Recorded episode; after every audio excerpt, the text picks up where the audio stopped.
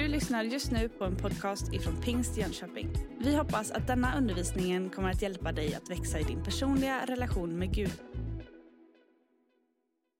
I veckan som var så hade jag förmånen att få vara i Frankrike på en konferens med europeiska ledare från hela Europa. Samlad till PEF-konferensen. Och för dig som brukar gå i vår kyrka så vet du att under hösten så bad vi flera gånger för bland annat Bulgarien som har under hösten drabbats av en sån där politisk skifte som har försökt att trycka undan religionsfriheten, att sektförklara allt som är utanför den ortodoxa statskyrkan som råder i Bulgarien. Och Pingstkyrkan och en del andra kyrkor riskerade att sektförklaras och fråntas deras kyrkor, deras pastorer skulle inte få predika och massor med konsekvenser av detta. Och vi har bett mycket i, vårat, eh, i vår kyrka, i vårt land och det har skickats brev. Pingsrörelserna i Europa har aktiverat både förbönskraft och mobiliserat brev till Bulgarien, samlat ambassadörer, talat med EU-parlamentariker och nu i veckan så berättar han som leder den pingsrörelsen i Bulgarien att regeringen har dragit tillbaka förslaget. Religionsfrihet fortsätter att råda och det är en kraft när vi står tillsammans som Guds folk.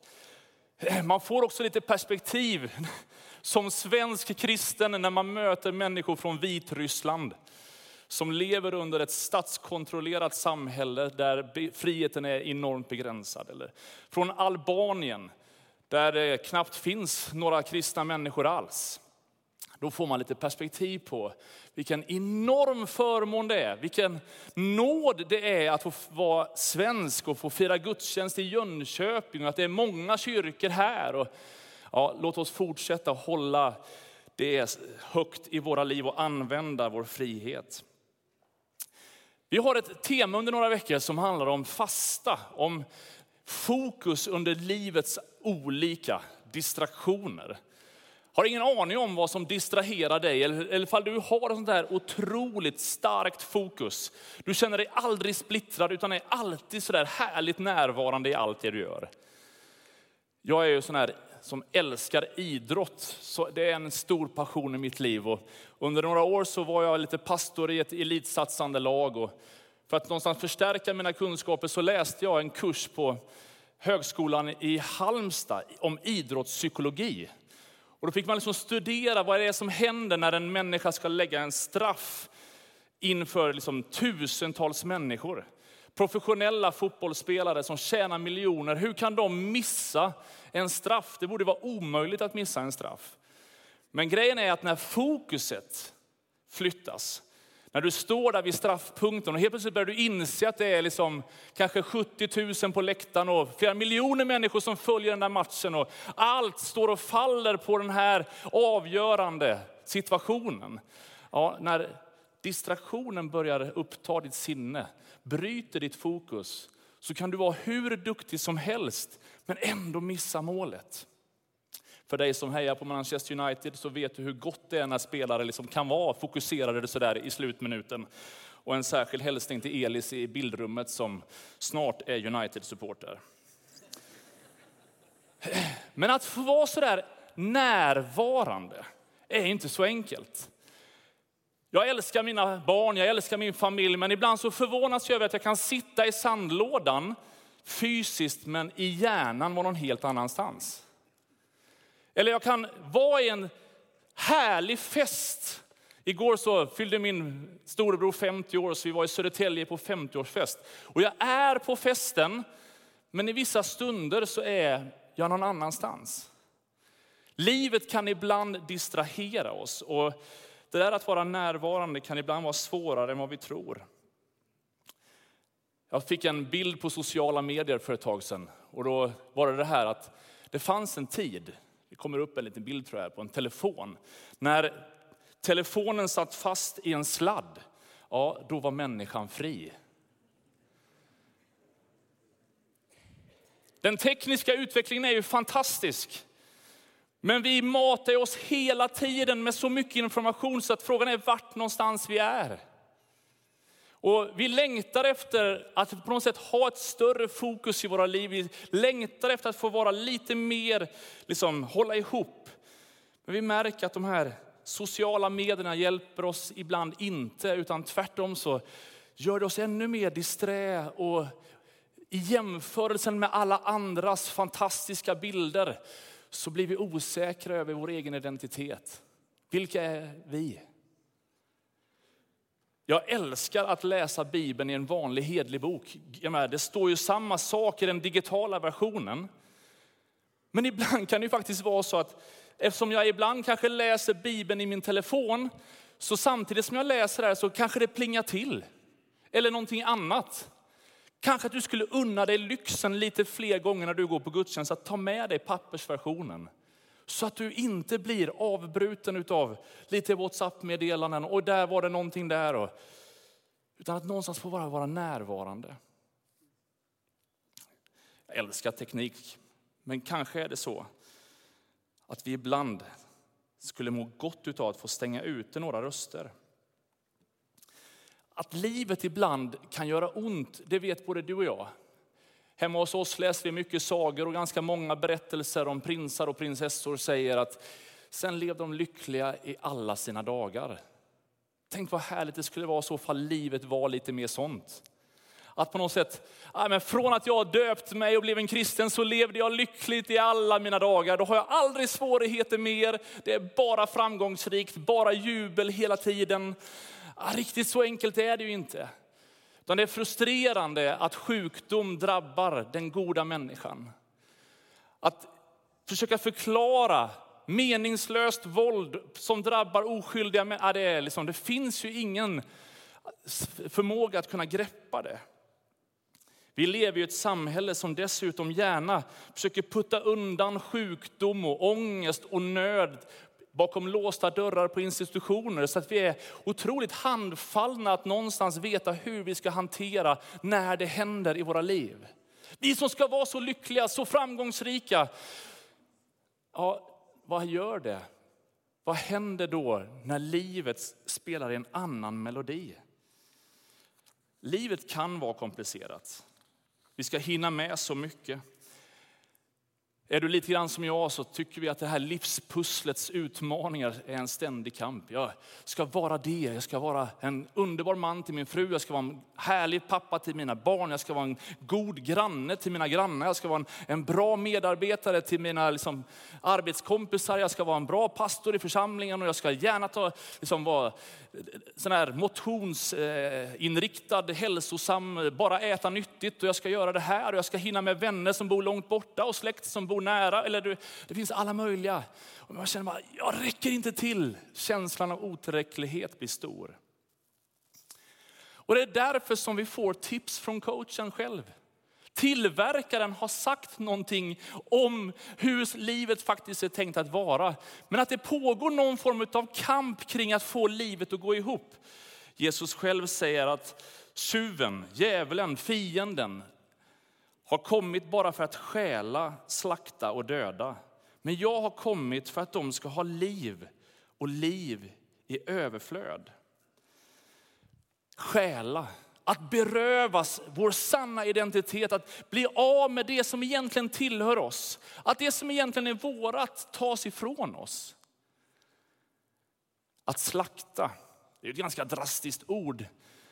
Men om du tänker att det handlar om att stycka upp någonting. Det som egentligen var helt blir nu uppdelat och blir inte, sitter inte längre ihop utan separerat. Att förgöra, att ta bort själva livslusten, ta bort själva tanken med varför vi lever och hoppet dräneras vi på.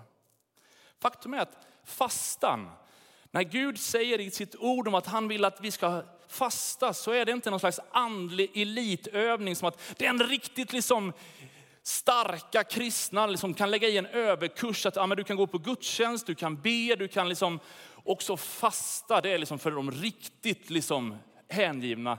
Nej, men fastan är hjälp till dig och mig för att få vårt liv att gå ihop. Att det som så mycket är distraktioner i våra liv, att någonstans få återerövra fokus. Att de viktigaste sakerna får bli liksom första platsen i våra liv. Åh, vad du och jag skulle må gott utav att få luta oss lite mer in i det som Gud har tänkt för oss. När han skapade dig och mig så visste ju han vilka utmaningar som vi skulle ställas inför. Det är ingen överraskning för honom att vi på den här tiden har så mycket runt omkring oss som distraherar oss. Tänk om det var så, tänk om vi kunde förstå det. Att han redan visste det och har därför gett oss ett, en bra, ett bra tips. Här, lev i detta regelbundet så kommer ditt liv att vara lite mer fokuserat och lite mer helt. Att fasta är ju att avstå någonting för att på något sätt låta hjärtats innersta återerövras. Och att genom att fasta, avstå olika saker så kan jag bereda plats i mitt liv för att Gud skulle få lite mer utrymme. Det som jag annars skulle göra när jag äter eller gör andra saker, ja, men nu avstår jag det så att jag ska få ännu mer lyssna in vad Gud säger, vad Gud vill. I våran tid där vi ska vara så effektiva, Mattias talade om det lite grann förra veckan, liksom, att jag ska vara så effektiv, så kan vi ibland förlora kärlekens liksom, klang och resonansbotten. Bibeln talar faktiskt om fasta från mat. Men du vet, mat behöver vi för att överleva. Hur ska jag kunna liksom avstå det? Ja, men faktum är att när jag avstår mat, någon måltid, och låter kroppen på något sätt få reagera med lite hungerkänslor, så påminns hela min varelse om att det är han som är livets bröd. Att det är han som är det levande vattnet i mitt liv. Att det är han som har första platsen. Att han faktiskt är viktigare.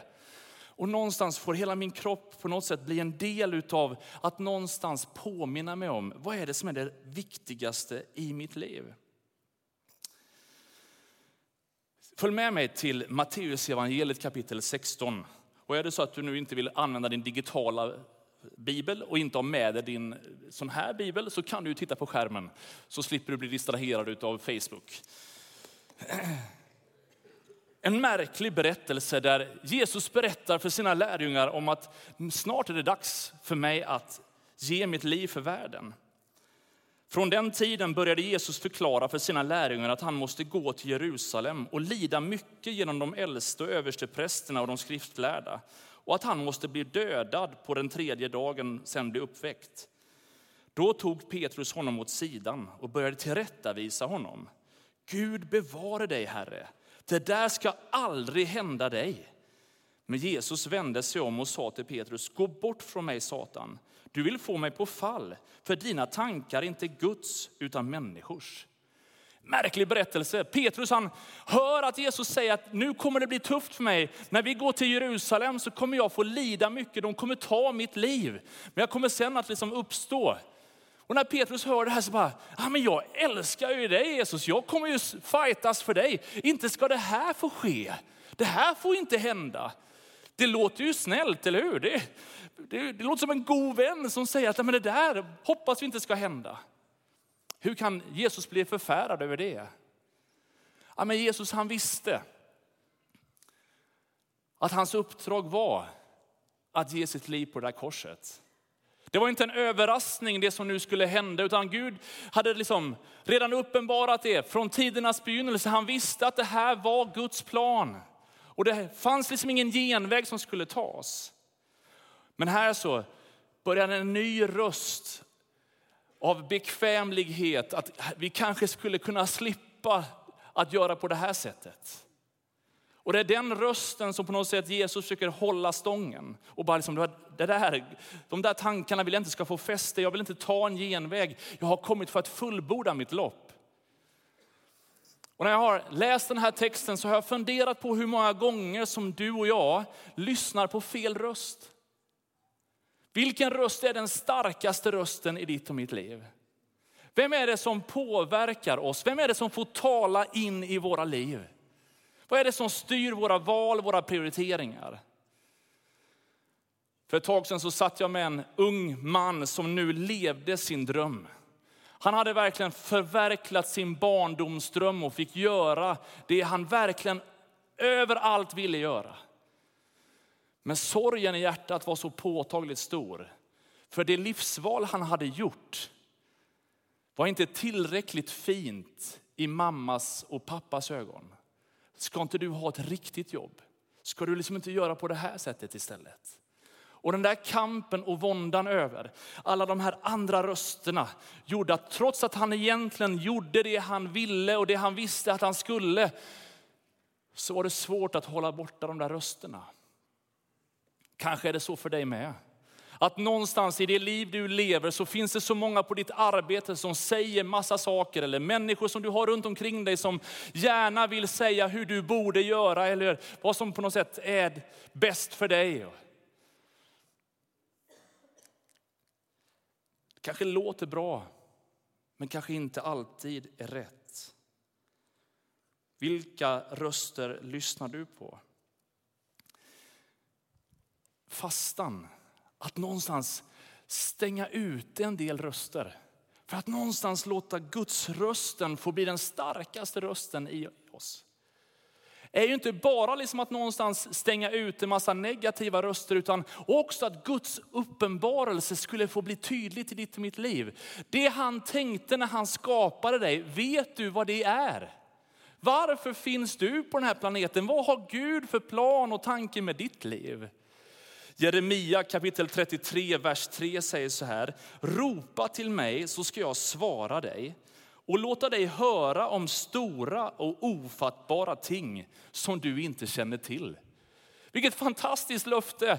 Att om du söker mitt ansikte, om du bereder plats för mig, om du närmar dig mig så ska jag uppenbara stora saker för dig. Jag ska berätta liksom ett äventyr. Det är liksom över din förmåga att nästan greppa det. Jag skulle vilja berätta så mycket häftiga saker för dig. Saker som du egentligen inte känner till, men som du verkligen skulle behöva höra.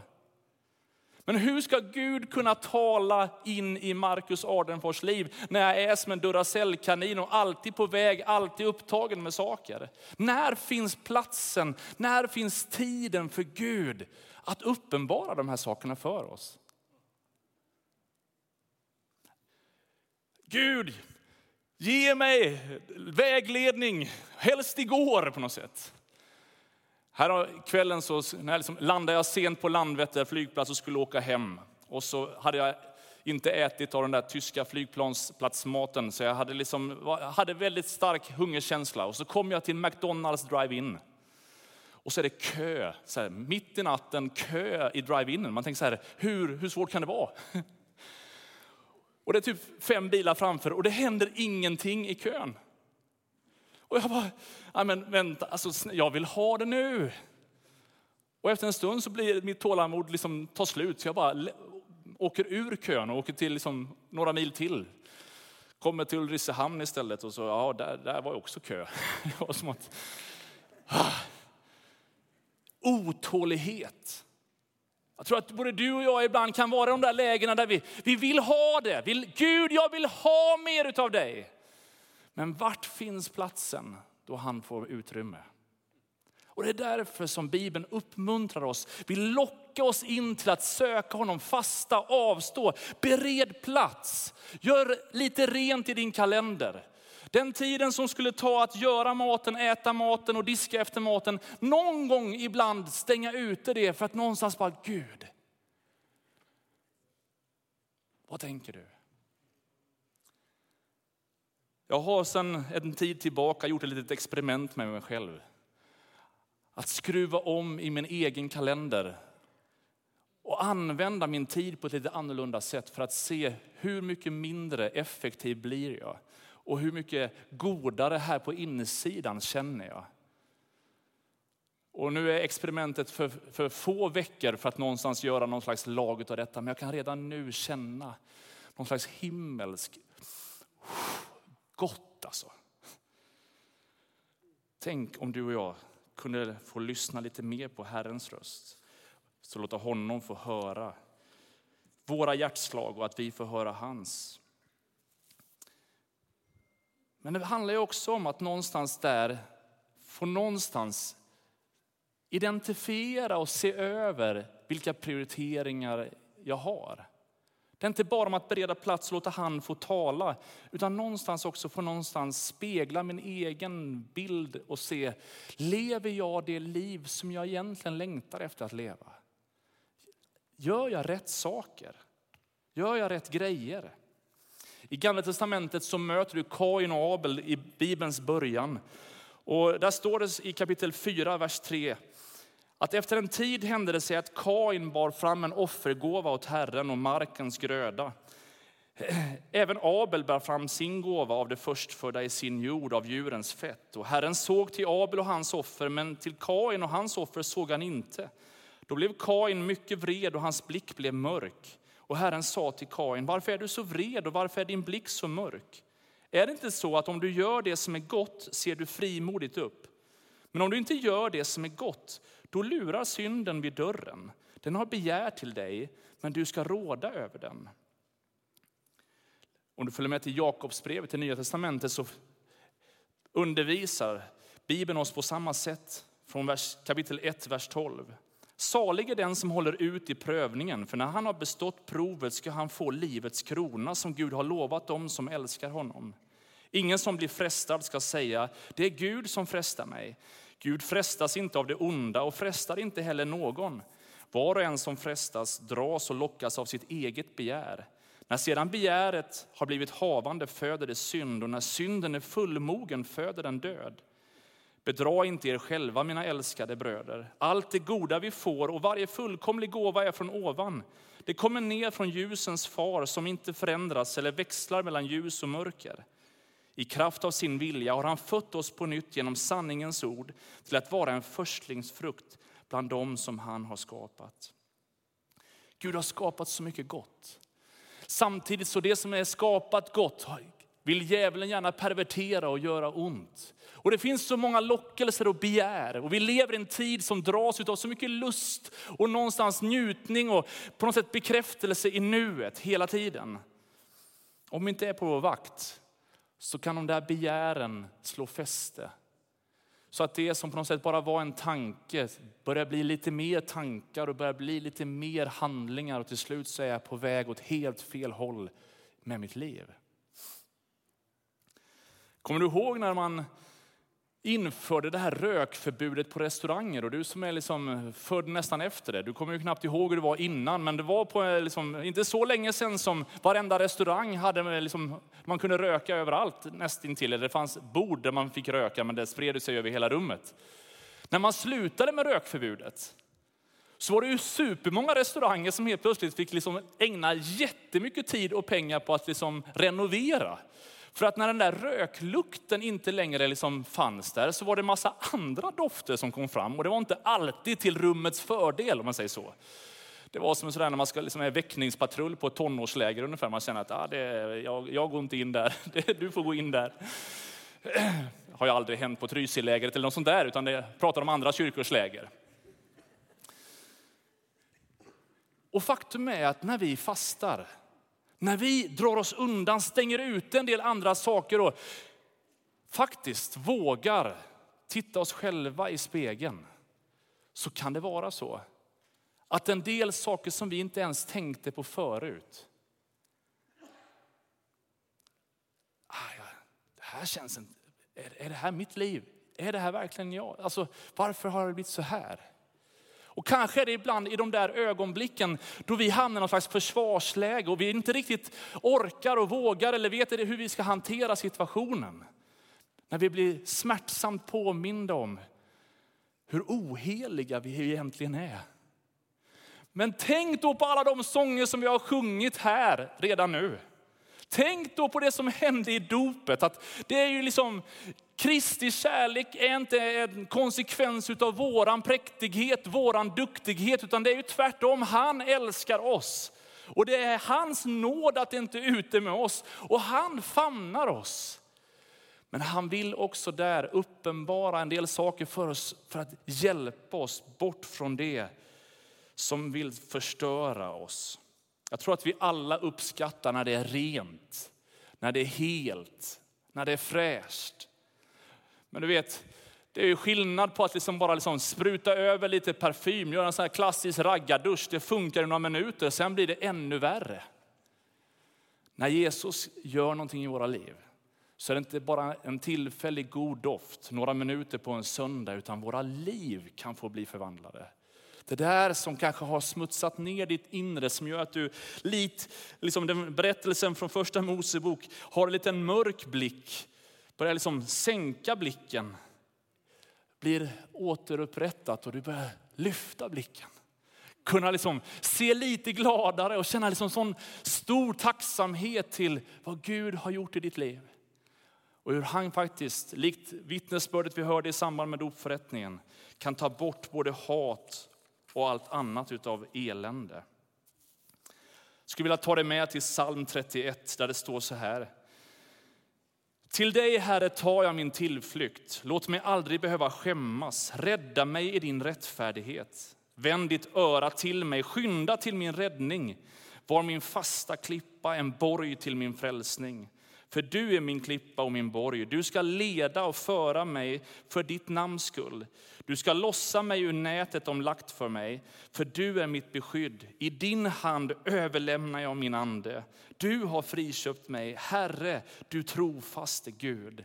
Att på återerövra en plats i ditt inre, ge lite mer utrymme för Gud i ditt liv, handlar också om att någonstans bara låta hela din kropp luta dig inåt.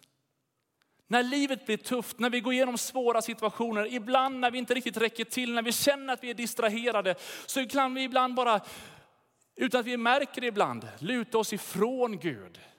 Jag har så mycket undran varför allt det här jobbiga händer mig, så att jag istället för att luta mig på honom så lutar mig ifrån honom.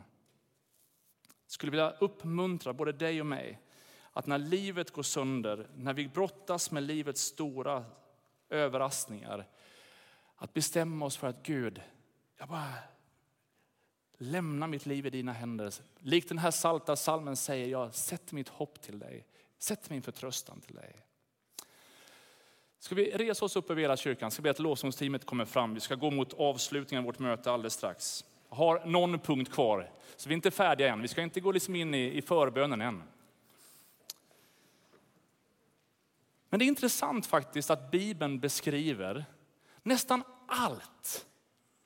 Varje berättelse, varje liksom brev i Nya Testamentet nästan, är skrivet till ett sammanhang. Det är väldigt få saker som är skrivna bara till en person eller att det handlar bara om dig. Vi lever i ett land som är det mest individualistiska. Vi hyllar självständighet och oberoende. Men tänk att faktiskt Bibeln säger att vi är ett folk, en kropp, ett hushåll, ett hem, en gemenskap som är familj. Så att vi, att vi bereder plats för Gud i våra liv är inte bara någonting som vi gör bara för mig här. Det är bara jag och Gud och nu fastar jag, nu söker jag Gud för min skull. Det är viktigt, men det handlar också om för vår skull. Och du ser Nehemia och andra bibliska berättelser där människor har ställt sig i gapet för det sammanhang man är en del utav. Kanske är det så att du är i vårt, vår gudstjänst idag. Antingen så känner du inte Gud, eller så går du igenom ganska tuffa tider just nu. Som gör att det känns som att böneorden har tagit slut tänkte, vi, vi är inte färdiga med predikan än, men jag skulle bara vilja att vi en kort stund så ska vi be en bön för vår egen kyrka. Vi ska be för alla som är i det här rummet nu. Och så du som just nu går igenom tuffa tider, du behöver inte be så mycket, utan nu kan du på något sätt få bara känna, att jag är en del av den här kroppen. Ta några djupa andetag. Låt andras förböner nu bara någonstans, låta Gud få göra det han gör. Och så skulle jag vilja uppmuntra oss alla att under bara någon minut höja våra röster. Och nu gör vi det inte för vår egen skull, utan vi gör det för vår skull. Vi ber för våran kyrka. Ber för unga och gamla.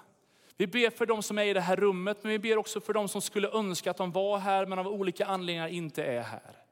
Ska be för de som kämpar så mycket i livet så att man nästan håller på att förlora tron. Ska be att vi som kyrka skulle kunna få vara nära i de här situationerna. Vill ni vara med och göra det? Så ungefär en och en halv minut kanske, utan att säga någon tid, men ett riktmärke. Så bara ber att vi höjer våra röster. Bara där du står, bara så ber vi för våran kyrka. Ber för alla som just nu kanske brottas med livet. Bara höj din röst där du står. Herre, vi prisar dig. Herre, vi ärar dig. Herre, vi tackar dig. Oh, Herre, jag ber dig. Och jag ber att du bara höjer din röst lite högre så att de som nu inte orkar be själva hör din bön. Att de känner att du med engagemang ber för dem som just nu brottas med livet. Herre, vi tackar dig. Jesus, jag tackar dig för att du är den levande guden och jag tackar dig för att du är i det här rummet för att betjäna oss var och en. Herre, jag tackar dig för att du ser oss personligt, men vi får tillhöra din kropp, Herre. Herre, vi är inte ensamma i våra liv, Herre, utan du går med oss och bröder och systrar går vid våran sida. Och nu ber jag dig för den som har det motigt i sitt liv, den som går igenom tuffa tider. Herre, jag tackar dig för att du är en Gud som ger ny kraft, som ger ny energi och som ger nytt stöd. Och jag tackar dig för helande där det behövs. Jag tackar dig för befrielse där det behövs, Herre. Jag tackar dig för att du lockar lockar oss in i din närvaro där vi får söka ditt ansikte och vi får finna dig. Herre, jag ber att det här året i vår kyrka så ska du få visa för oss allt det underbara, storslagna som du vill berätta för oss Herre. Vi vill lyssna till dig, vi vill höra från dig. Och jag ber att den som just nu inte hör din röst Herre, jag bara ber dig Gud att du skulle bereda plats, bereda rum, uppenbara ännu mer av din vilja för dem Herre. Herre, jag tackar dig för att du är här och jag tackar tackar att du ska få fortsätta vara tillsammans med oss Herre. Herre vi ber dig i Jesu namn. Herre vi ber dig. Amen. Varsågod och sitt ner så ska du alldeles strax få resa dig snart igen. Vi har ju en överenskommelse med alla gym i Jönköping att någonstans att vi ska hjälpa till för friskvården i våran stad. Galaterbrevet kapitel 5 så undervisar Paulus. oss. Han säger att andens frukt är kärlek, frid, tålamod, mildhet, godhet, självbehärskning. Räknar upp liksom konsekvensen av att vara uppfylld av anden. Och så säger han att ni som nu har fått ta emot en helig ande, låt er nu gå andens väg. Låt det här få påverka era liv.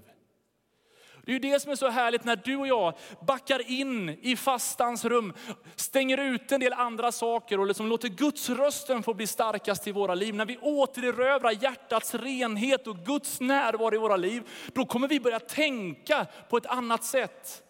Det kommer forma våra tankar, vad vi prioriterar, vad vi vill, vad vi drömmer om, vad vi längtar efter. Det kommer ändra våra tankar, hur vi ser på människor runt omkring oss. En del människor som vi tycker kanske är lite påfrestande. Ju mer vi blir präglade av Guds tankar kommer vi börja älska människor på ett helt nytt sätt. Det kommer märkas i hur vi pratar.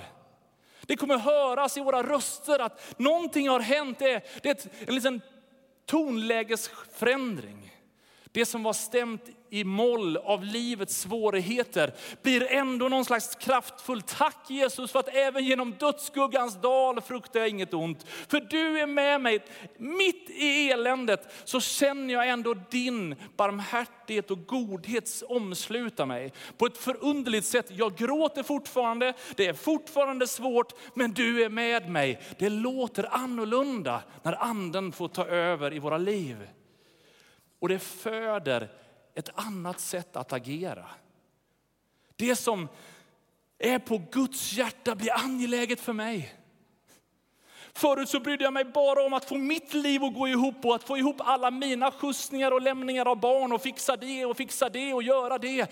Helt plötsligt så blir Guds hjärta för att människor som ännu inte har hört om honom skulle få höra om honom. Helt plötsligt så lyfter jag blicken från mig själv och så börjar jag se, vänta nu det, det är någon som fattas i det här rummet idag. Jag kanske skulle ringa någon i eftermiddag och fråga, du, du, jag såg inte dig i kyrkan idag, hur är det? Det föder någonting mer. Jag skulle bara till slut vilja uppmuntra oss alla. Pröva själv och se att det funkar. Jesus säger att sök först Guds rike och hans rättfärdighet så ska ni få allt det andra också. Gud, han vill inte liksom att du och jag ska fasta och bara på något sätt göra någon slags andliga övningar för att någonstans det ska vara liksom lite variation i vårt liv. Nej, Han vill visa oss att när vi återerövrar vårt innersta som en plats som fokuserar på honom, så kommer allt det där andra utav drömmar att kalibreras rätt, tillfalla oss. Han kommer inte hålla tillbaka lycka från dig, utan du kommer få upptäcka vad sann lycka är. Den senaste veckan har jag pratat med människor som saknar allt som du och jag ser som självklart. De lever med hot varenda gång de går till kyrkan, fara för sitt liv.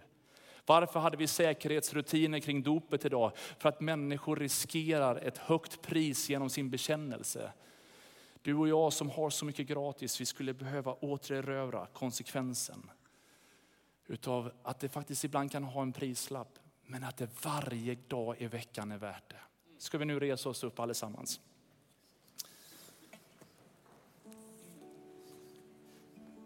Det är alltid svårt att under bara några få minuter att någonstans försöka måla en bild för dig vad Gud har tänkt. Jag hoppas att du på något sätt hörde hjärtslaget och att Gud fick använda sitt ord för att locka dig till att bereda det där rummet.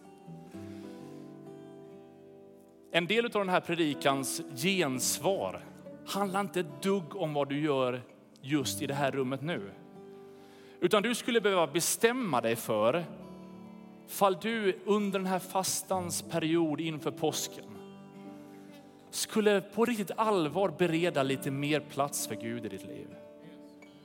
Kanske är det du som jag snosar alldeles för många gånger på morgonen eller tycker att liksom allting som är före ett visst klockslag är alldeles för tidigt.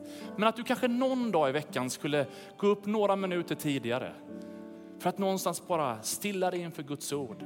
Vet du inte alls hur du ska göra ska jag bara ge dig ett bra tips. Sätt på kaffebryggaren innan du duschar så att det är varmt och gott när du kommer ut från duschen. Sätt dig i soffan, tänd ett ljus, bara skapa lite god atmosfär i rummet. Öppna Saltaren, fantastisk bok av böner. Så bara läser du en av Salta salmerna och så bara är du stilla en liten stund. Och sen kanske du läser samma Salta salm en gång till och säger bara Gud, är det någonting särskilt som du vill visa mig genom ditt ord? Och så bara låter du få vara inför Herrens ansikte. Och om du på något sätt tycker att det bara snurrar en massa tankar, låt det snurra en stund. Till slut så har det snurrat färdigt och så får Gud bara liksom tala. Ibland är det där tio minuter, ibland kanske det är fler minuter. Men jag är övertygad om att om du vågar pröva Gud på det här området så kommer han att få tala till dig. Du kommer så många gånger få uppleva hur de där salta salmerna eller andra bibelversar blir profetiska ord från himlen Skrivna för länge sedan men levande i nuet för dig. Men faktum är, vi är ju här på gudstjänst och redan nu kan du faktiskt får bereda den där platsen.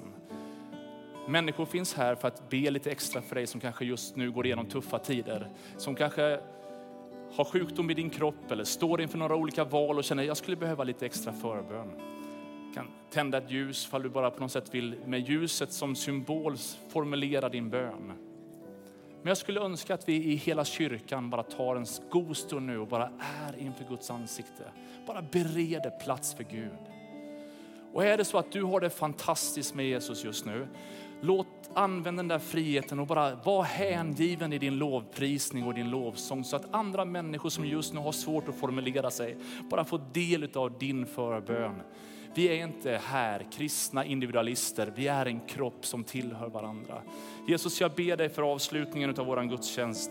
Tackar dig Fader för att du den här stunden vill uppenbara mer av vad du har för oss.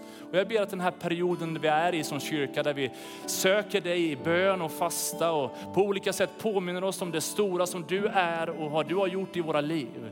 Herre, jag ber att många av oss skulle få upptäcka mer av din godhet, smaka mer av din närvaro närvaro.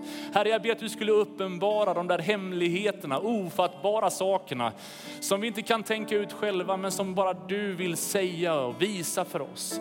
Jag ber att den som tvivlar på vem man är och brottas med sin liksom, identitet, Herre, att du skulle med din kärlek bara skölja över oss, Herre. Jag ber att din röst ska få vara den starkaste rösten i våra liv. Låt det få märkas i våra tankar, i våra handlingar, i våra ord, Herre, att vi har med dig att göra. Herre, vi tackar dig. Du har just lyssnat på en podcast ifrån Pingst Jönköping. För att få reda på mer om vilka vi är och vad som händer i vår kyrka så kan du gå in på pingstjonkoping.se eller följa oss på sociala medier via pingstjkpg.